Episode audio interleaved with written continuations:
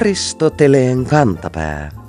Ohjelma niille, joilla on äidinkielellä puhumisen lahja kuin vettä vaan. Yksi taiteen ja runouden tunnusmerkeistä on se, että ne saavat vanhan ja tutun näyttämään uudelta. Joskus harvoin tavallinen tienvarsimainos täyttää nämä edellytykset ja saa ohiajajan pohtimaan asioita monen kilometrin ajan. Nyt puheena olevassa mainoksessa luki näin. Viikon sitaatti. Jos ei nähdä, niin törmäillään. Aluksi vaikutti siltä, että mainoksen maksaja, englanninkielinen kehysfirma, olisi syyllistynyt toistamaan ikivanhan puujalkamaisen hyvästelysutkauksen, joka ei ollut hauska enää silloinkaan, kun sen kuuli toisen kerran. Mutta kolmannen kilometrin kohdalla kuljettaja oivalsi, että kyseessähän on aivan tosi väitelause. Jos huononäköiset ihmiset lähtevät liikenteeseen, syntyy onnettomuuksia. Mainoksen laatija on löytänyt vanhasta kliseestä totuuden, joka ei ehkä ole maailman syvällisin, mutta uusi näkökulma siinä joka tapauksessa on. Runoudesta ja optikoista mieleen muistuu helsinkiläisen optikkoliikkeen mainokset, jotka on jo monen vuoden ajan laadittu runomuotoon, tyyliin Näe yhtä terävästi kuin Bubi Stadikalla, moniteholinssit odottavat sinua arvolalla.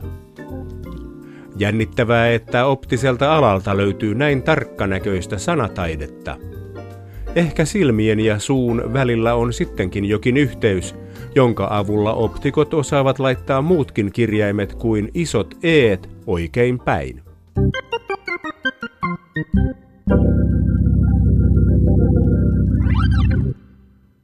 Eduskunnan kesäloma alkaa olla ohi ja uusi täysistuntokausi on taas alkamassa.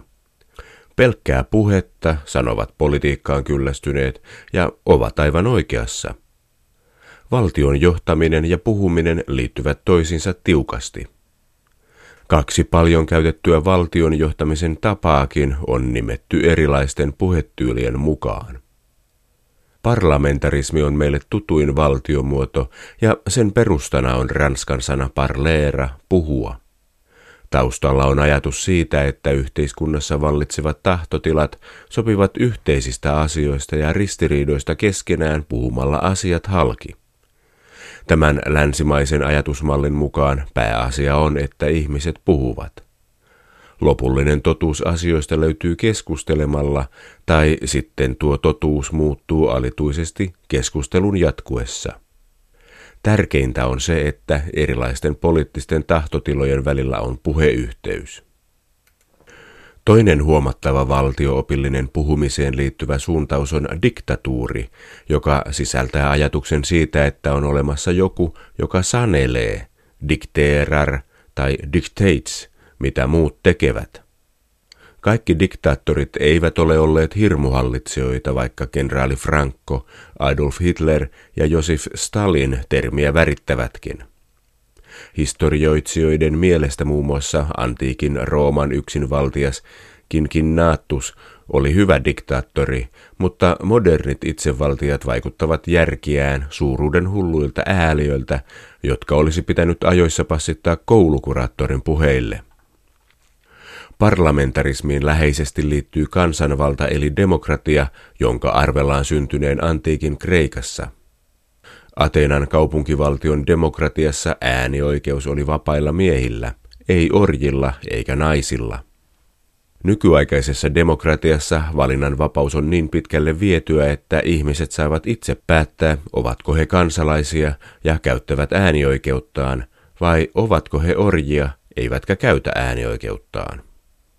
Politiikan ja puhumisen tärkeä yhteys näkyy Suomen poliittisessa järjestelmässä muun muassa maan virallisessa protokollassa. Ensimmäisenä on tietenkin presidentti, jonka latinasta juontuva nimikin tarkoittaa edessä istujaa. Mutta protokollan seuraava ei olekaan pääministeri, jonka sana minister tulee myös latinasta ja tarkoittaa apulaista, vaan puhemies, mies joka puhuu ja säätelee muiden puhumista. Millaista on puhemiehen työ täysistunnossa? Millainen keskustelufoorumi eduskunnan täysistuntosali on? Millaisia puhujia kansanedustajat ovat?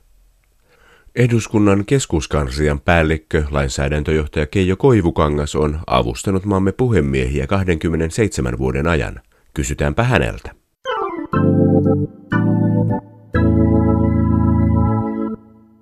Lainsäädäntöjohtaja Keijo Koivukangas, kun syysistuntokausi eduskunnassa nyt alkaa, kuka päättää, mitä asioita ensimmäisessä täysistunnossa käsitellään? Kyllä se on puhemies. Säännösten mukaan puhemies päättää, mitä asioita täysistunnon esityslistalla otetaan päiväjärjestykseen ja mihin järjestykseen ne tulevat. Mutta siinä on tiettyä vakiintunutta käytäntöä ja lähtökohta on, että kesällä annetut hallituksen esitykset tulevat lähetekeskusteluun. Puhemiehen kädet ovat siis aika sidotuttunnossa. Ei, päinvastoin.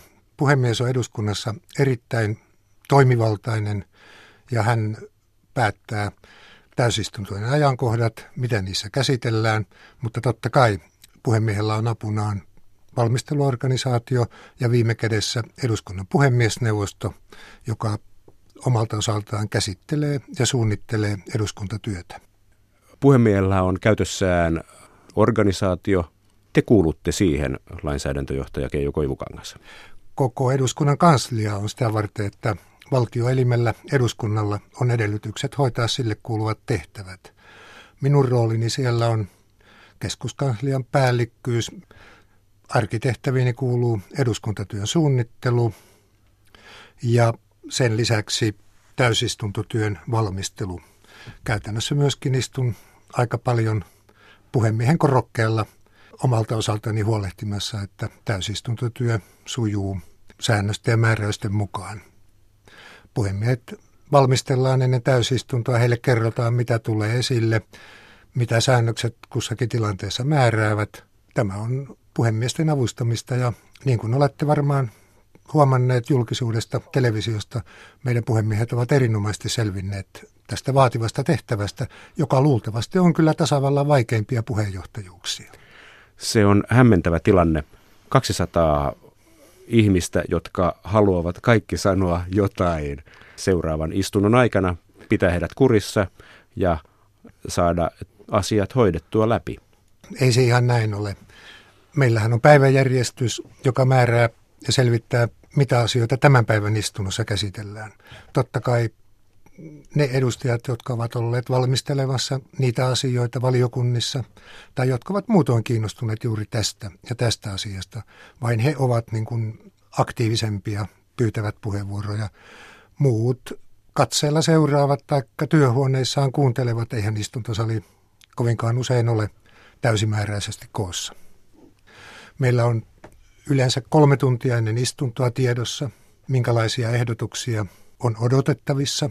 Valiokuntien mietintöjen vastalauseista nähdään, että onko äänestyksiä pykälistä tai hylkäysehdotuksia.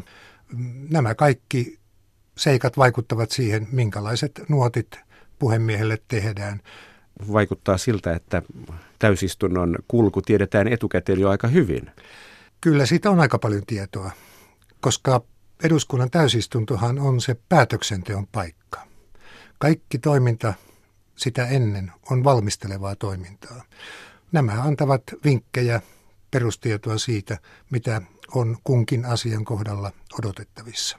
Täysistunnossa vaan lyödään nuijaa päätöksen päälle, että tällä mennään ja pulinat pois. Ei se näinkään ole. Täysistunnollahan on oikeastaan kahtalainen rooli. Ensinnäkin se on muodollisen päätöksenteon paikka. Mutta toinen, ja ehkä tärkeämpi rooli on sitten kuitenkin tämä, että se on kansanedustajien poliittisen keskustelun näyttämä. Ja sitä on pyritty kehittämään ajankohtaiseksi poliittisen keskustelun foorumiksi. Ja siihen liittyy olennaisena osana se, että se on julkista ja tätä eduskuntatyön avoimuutta on pyritty monin tavoin lisäämään. Tämän sadan vuoden aikana niin eduskuntaretoriikka, eduskuntakäytännöt ovat muuttuneet monella tavalla. Itse lähtisin kuitenkin tuosta 60-luvun puolenvälin paikkeilta liikkeelle, jolloin eduskuntatyöhön haettiin selvästi uusia toimintamuotoja. Muistaakseni 65 otettiin käyttöön suulliset kyselytunnit. Sen jälkeen tulivat valtioneuvoston kyselytunnit, kehittyneempi versio. Sen jälkeen on tehty sitten monenlaista muutakin. On luotu ajankohtaiskeskustelumahdollisuuksia. Toinen tie, jolla tätä eduskunnan täysistuntokeskustelujen elävyyttä on pyritty parantamaan, on se, että puhemiehen valtaoikeuksia on tietoisesti lisätty. Puhemies on eräänlainen kapellimestari täysistuntosalissa. Varsinkin nämä suulliset kyselytunnit ja erilaiset debattitilanteet, siellä puhemiehen vallassa on, kenelle hän myöntää näitä minuutin mittaisia puheenvuoroja. Ja melkeinpä sanoisin, että kolmas näkökohta on se, että on tietoisesti pyritty myös puheenvuorojen lyhentämiseen. Meillä periaatteessa kansanedustajilla on rajoittamaton puheoikeus, mutta edustajien välisin sopimuksin ja puhemiesten toimesta on saatu aikaan suosituksia, että puheenvuorot ovat selvästi aikaisemmasta lyhentyneet.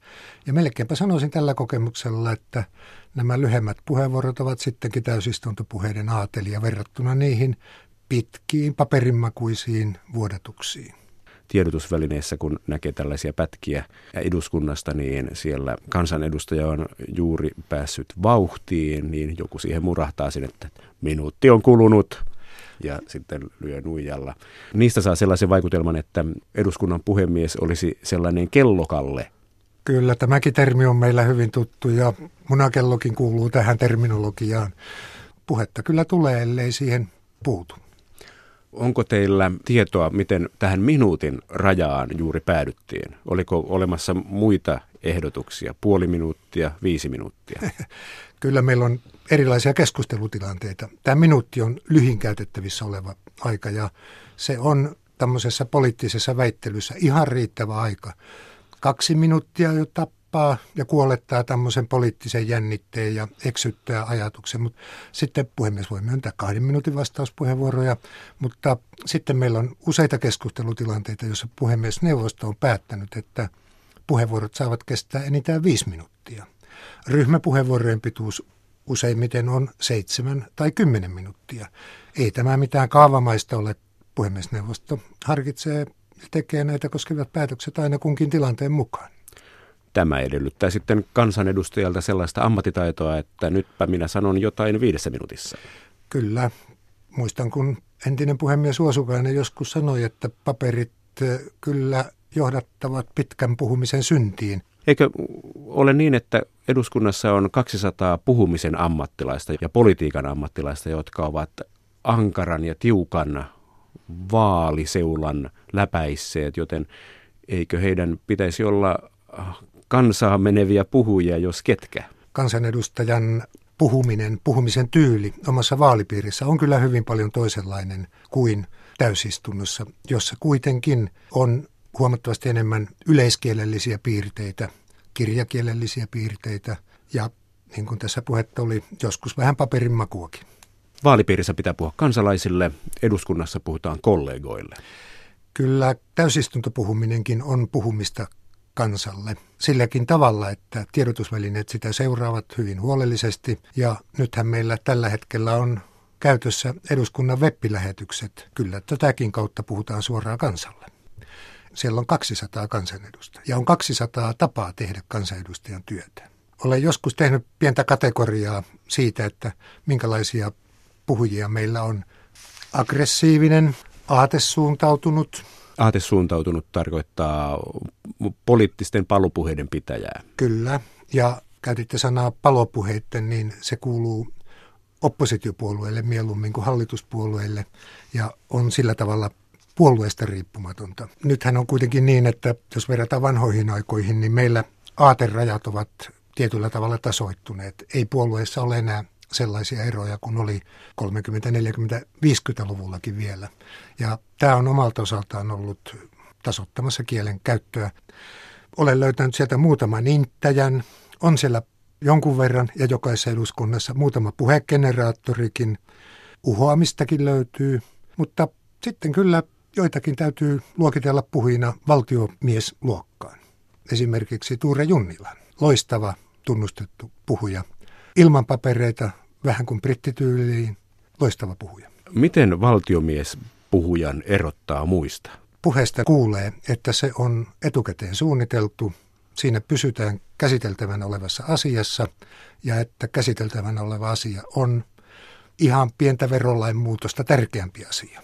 Mainitsitte tuossa sanan brittiläinen puhuminen. Olen joskus nähnyt pätkän jommasta kummasta brittiläisestä huoneesta, siis ylä- tai alahuoneesta.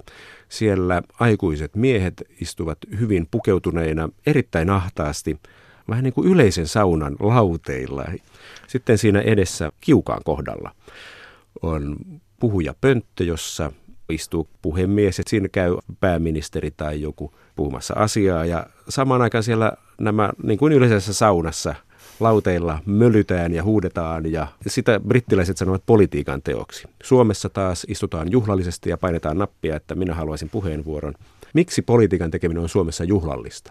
Poliittinen järjestelmä on erilainen. Toisekseen Suomessa jo vuoden 1869 säännöksistä lähtien on edellytetty vakaan ja arvokkaan käytöksen vaatimusta. Se on meidän perinnettä tällä alueella. Puhutaan parlamentaarisesta kielenkäytöstä. Siinä on tiettyjä lainalaisuuksia. Ei tule käyttää pilkkaavia, loukkaavia sanontoja. Käytännön tasolla siinä on vakiintuneita käytäntöjä, joita ovat, että puhemiestä puhutellaan kohteliaasti, edustajatovereita teititellään ja käytetään ilmaisuja esimerkiksi edustaja Virtanen. Tietyt sanat ovat pannassa, ei saa käyttää sanaa valehdella. Tässä suhteessa on kyllä kekseliäisyyttä, muun muassa sillä tavalla, että sen voi sanoa yhtä hyvin, että edustaja käytti niukasti totuutta. Mistä tämä on lähtöisin tämä säännös, että ei saa käyttää sanaa valehdella? Se on ihan yleismaailmallinen käytäntö Pakistanissa, Intiassa, lähes koko maailmassa. Tuo esimerkki brittipuolelta se on teatteria, se on draamaa. Sitä näyttelevät erinomaiset puhujat ja siellähän myöskin on kielto, että kirjoitettua paperia ei tässä yhteydessä saa olla. Mutta kyllä tämä meidän eduskuntakeskustelu, erityisesti suulliset kyselytunnit parhaimmillaan, eivät nyt ole ihan samanlaisia, mutta ovat kuitenkin kansainvälisessä vertailussa erinomaista poliittista väittelyä. Teillä on pitkä ura takana eduskunnassa, lainsäädäntöjohtaja Keijo Koivukangas. Onko jokin täysistunnoista jäänyt mieleen? Ovatko ne kaikki samanlaisia? Ei. Kyllä täysistunnot ovat hyvin erilaisia niin sisällöltään, kestoltaan kuin kiinnostavuudeltaankin. Koko EU-sopimuksen käsittelyyn liittyvä jarrutuskeskustelu marraskuun lopulla 1994, se on mieleenpainuin kokemus sen takia, että täysistunto alkoi keskiviikkoaamuna ja se päättyi sitten seuraavana maanantaina vähän yli puolen yön. Siinä pidettiin kaksi kahden tunnin taukoa sen takia, että pyhäpäivät sattuivat siihen väliin ja anteeksi ilmaisu, mutta pidettiin vähän jumalattomana, että olisi Jumalan palvelusten aikaan jatkettu tätä EU-väittelyä. Arvaatteko, mikä hän on ollut tuossa keskustelussa käytetty ja vieläkin eduskunnan pisin yhtämittainen puheenvuoro? Nyt minulla tulee mieleen vain tämmöinen populistinen veikkaus, että olisiko ollut Paavo Väyrysen puhe, joka olisiko se kestänyt nyt sitten pari tuntia. Paavo Väyrynenkin siinä monta puheenvuoroa käytti, mutta pisin puheenvuoro oli 6 tuntia 32 minuuttia. Kristillisen liiton Vesa Laukkanen aloitti puheenvuoronsa vähän ennen puolta yötä ja ilmoitti, että ei niin, ettenkö olisi aikaisemminkin aiheesta puhunut, mutta nyt minulla on niin paljon sanottavaa, että jos joku työstä väsyneenä haluaa vähän levähtää, nyt siihen saattaa tulla mahdollisuus. Hän lopetti puheensa hieman kuuden jälkeen sitten aamulla. Oliko tuo puhe rakenteeltaan jäntevä ja mietitty? Se oli rakenteeltaan jäntevä, mietitty, eikä hän syyllistynyt siihen, mitä jarrutuskeskusteluissa usein on tehty, että luetaan kirjoja ja luetaan vielä hitaasti kirjoja. Erinomainen puhe kaiken kaikkiaan.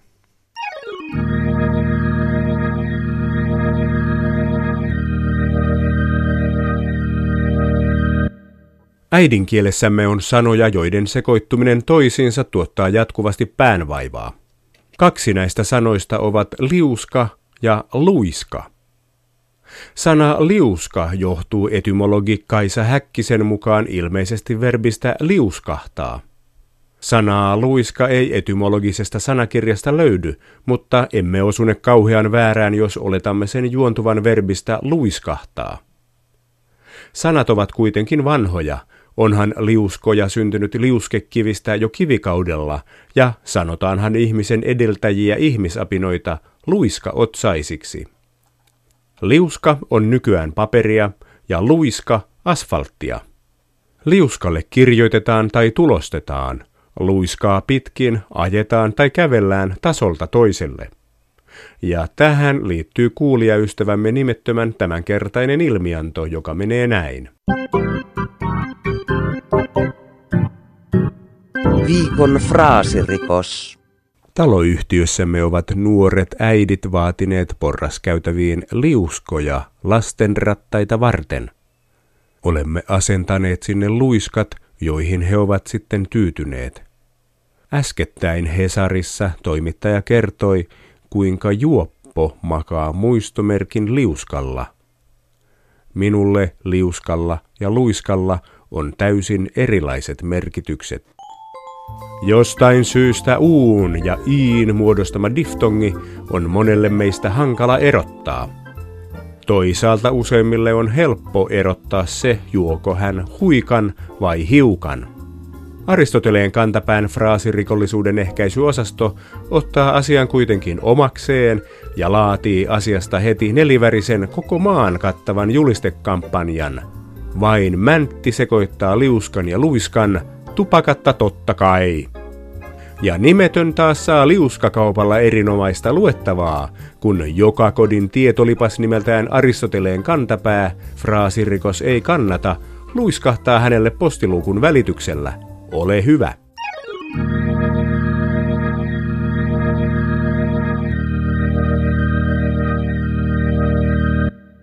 Kielen käyttöämme vaanivat alituisesti lukuisat vaaratekijät. Tärkeimpiä ovat tietenkin huolimattomat ylikansalliset lainasanat, kuten failien seivaus, futuurien treidaus ja elämysrikkaat experienssit, kuten virolainen veljeskansammekin on jo ärhäkästi huomannut. Toinen vaaratekijä on oikeastaan syy tuon ensimmäisen vaaratekijän olemassaoloon. Tarkoitamme tällä suppeaa sanavarastoa, sitä että aina käyttää samoista asioista samoja sanoja. Ei ihme, jos jossain vaiheessa sanavaraston kutistumista tulee tukahduttava olo ja kaipaa uusia sanoja, vaikka sitten lähinaapuristamme Amerikan englannista. Runollinen esimerkki laajan sektorin sanankäytöstä löytyy tällä kertaa Tommi Liimatan toimittamasta Veikko Ennalan tekstien kirjasta Lasteni isä on veljeni. Siellä erässä artikkelissa Ennala pohtii mainettaan naisten miehenä ja miettii, mihin viittaa hänen eräältä rouvalta saamansa postikortin teksti Antaisin. Asian pohdinnat hän kuittaa näin kauniisti. Viikon sitaattivinkki. Mutta elämä ylisummaan, ylisummaan on täynnä ratkaisemattomia arvoituksia. Samaa ei voisi kauniimmin sanoa televisiosarja Englannilla, kaupallisella Saksalla, iskelmä Espanjalla, saati sitten turisti Italialla. Semminkin kun sanalla ylisummaan on myös tehokas yllätysvaikutus. Siispä, jotta kielemme pysyisi elinvoimaisena ja monipuolisena, pitäkäämme se monipuolisena ja elinvoimaisena, vaikka sitten ylisummaan.